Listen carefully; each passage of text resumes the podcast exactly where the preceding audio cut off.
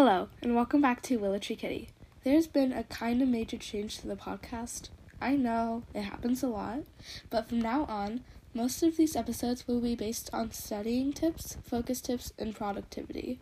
And to kick off this new theme, this episode will give you five basic tips for getting homework and studying done. Let's get started.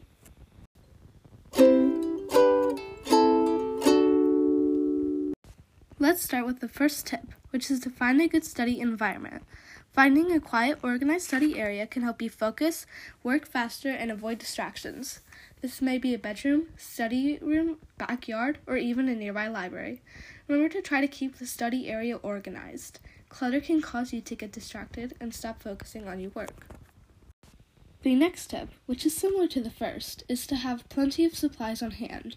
Instead of spending five minutes searching for a pencil, keep a collection of pen, pencils, pens, erasers, note cards, and paper clips near your desk. You can also DIY your own supply container out of cardboard, glue, and paint and put your supplies in there. Once you have the supplies and setup you need, break down your tasks into smaller steps. Instead of telling yourself to write an essay, start with the goal of making an outline first. Then, make other small goals, such as writing the first paragraph, and accomplish them one by one until you have reached your larger goal, which is writing the essay. Breaking down your tasks into smaller steps can make your tasks seem less intimidating and make the process less stressful. While you're studying, I recommend using the Pomodoro method.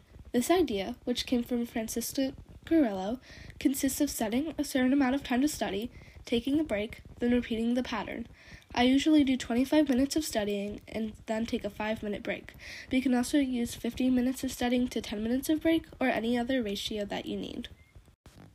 As the last tip, deep breathing can help you whenever you feel stressed.